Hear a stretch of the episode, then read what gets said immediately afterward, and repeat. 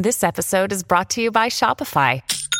Forget the frustration of picking commerce platforms when you switch your business to Shopify, the global commerce platform that supercharges your selling wherever you sell. With Shopify, you'll harness the same intuitive features, trusted apps, and powerful analytics used by the world's leading brands. Sign up today for your $1 per month trial period at shopify.com slash tech, all lowercase. That's shopify.com slash tech.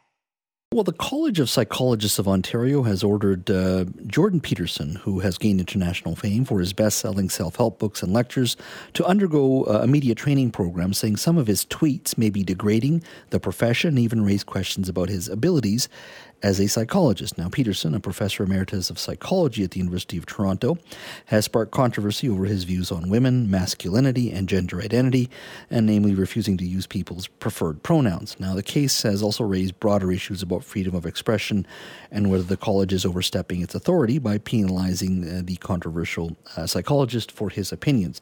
Peterson has a significant following on social media, just like Andrew Tate. Uh, Mr. Tate, a social media sensation for some time, has been banned from YouTube, TikTok, Facebook, and Instagram. The bans were put in place because of a campaign that touted Tate as being damaging to his primarily young male audience. Critics say Tate and other proponents of misogyny are using new technology to amplify their messaging. Take a listen to both men on social media.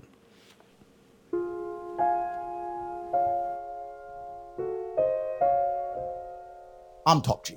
I want to state here now. That's what makes me such a fantastic individual because I don't have to give up my entire life to be successful in one particular field. Most dudes to look like me have to give up their entire life to look like me. I can do it as a hobby on the side. What the hell are we going to do without men? You look around the city here, you see all these buildings go up. These men, they're doing impossible things. They're under the streets, working on the sewers. They're up on the power lines in the storms and the, and the rain. They're keeping this impossible infrastructure functioning. They work themselves to death. And that that's not toxic masculinity, that appalling phrase.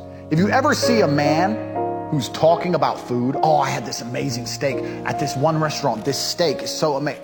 He's broke. He's a brokey. Because if the steak was so amazing, he'd eat every day. And he'd eat every day to the point where he doesn't want to talk about it anymore. But he doesn't do that because he can't afford it. Joining me now to discuss uh, the rise of both these men and their popularity is Dr. Neil McLaughlin. He's a professor in the Department of Sociology at McMaster University. Dr. McLaughlin, thank you for joining us today. Sure, happy to be here. Uh, your thoughts, why do these men appeal to millions of people? What is the core appeal in your mind? Well, I don't think there is a core appeal, and I like to separate the Tate case, who someone is, I think, uh, pretty clearly toxic, mm-hmm. uh, and this toxic masculinity race, I think, really applies to him.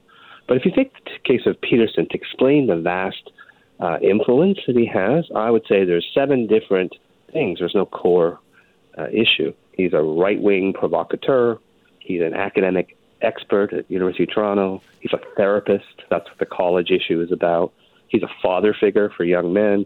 He's a media innovator who's doing new things on on YouTube and Twitter. He's a spiritual leader. He talks about religion a lot. He's quite obsessed with uh, religion, and he, he's now become a celebrity. so he's all those seven things, and it's those seven things together that explain his uh, his, his enormous fame. I think. Uh, what is it about today's society here in 2023 that um, makes uh, Mr. Peterson? You've talked about the seven things, but he also is fulfilling probably some for a lot of people who follow him uh, some core uh, challenges that they're facing, that he fulfills some of those needs. Um, what is it about today's, today's society that makes him so popular? Well, that's why I want to break up break it up into these seven things mm-hmm. because people who are conservative and far right wing or center, they they like him because he's he's expressing their viewpoints.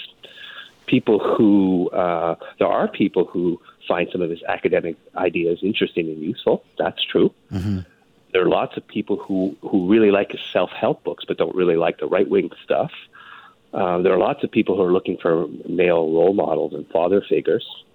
Um, there, there, there's he represents someone who's on Joe Rogan and that kind of new media. Mm-hmm. A lot of people want to talk about uh, you know ideas about religion, and it's not happening in the in the in the mainstream culture. A lot of people are very unhappy with universities and how they're uh, not really fulfilling the needs that people have, expensive in the U.S. in particular.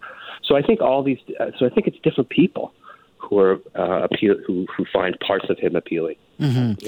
You have to look at that as a as a package. Now, as you say, Mr. Peterson has an academic background. Andrew Tate does not. Right. Uh, uh, in the case of Mr. Tate, what do you think it is? I mean, when when I like I'm I'm a father of, of a 14 year old. Yeah. I yeah. and I'm all, always I'm very concerned about kids that age, especially young males, a little older perhaps right. as well, listening right. to this stuff. I mean, yeah. what what what what is he fulfilling? Well, he's pretty toxic. That's why I would make the you know make a case of a, a different kind of case there. You know, my, my, to, to Lincoln Peterson to Tate, I don't think even though there's connections and they become they, be, they, they become part of the same celebrity culture.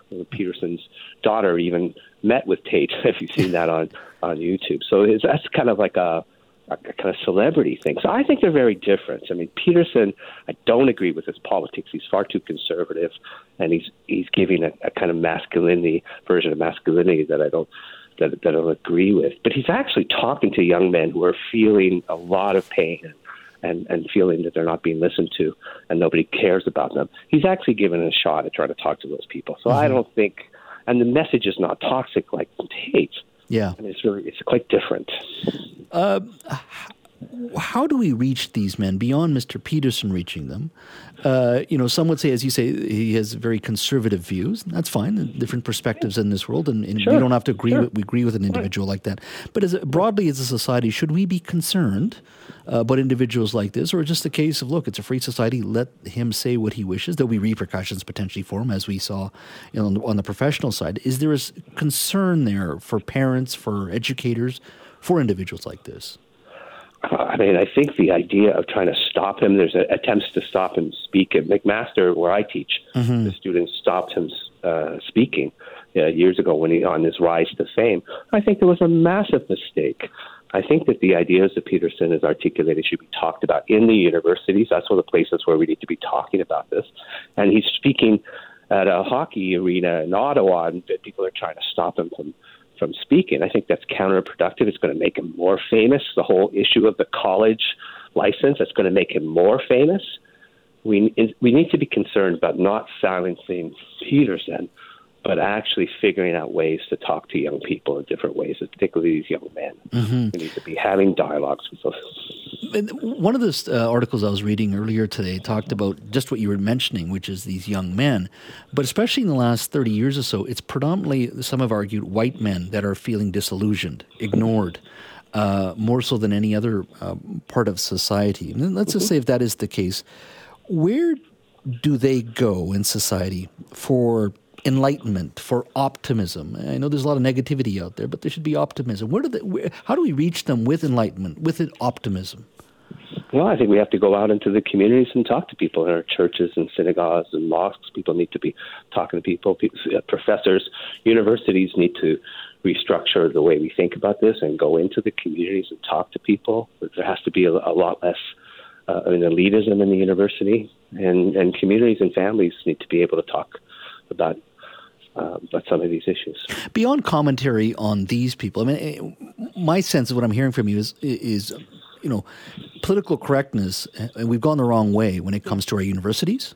Yeah. Uh, and even mainstream media, we've gotten too cautious. We've not been as open, potentially, to some right. of these ideas. And the uh, Jordan Peterson's uh, specifically, and, and, Andrew Tate, as you say, mm-hmm. is completely different. It's misogynistic. But yeah. in many yeah. ways, they're pushing back to that very, those very sort of uh, institutions and establishment that has been more, some would say, narrow minded than they should be. They should be open to some of this stuff.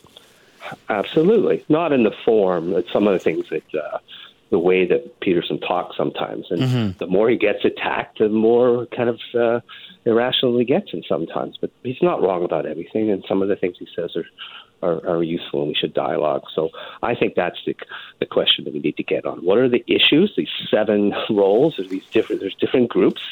What are the issues? What, how are our mainstream institutions not addressing them, and how we can how can we open up some dialogue about some of these issues? And and these these, these young men deserve attention. They deserve uh, to be thought about. They deserve care.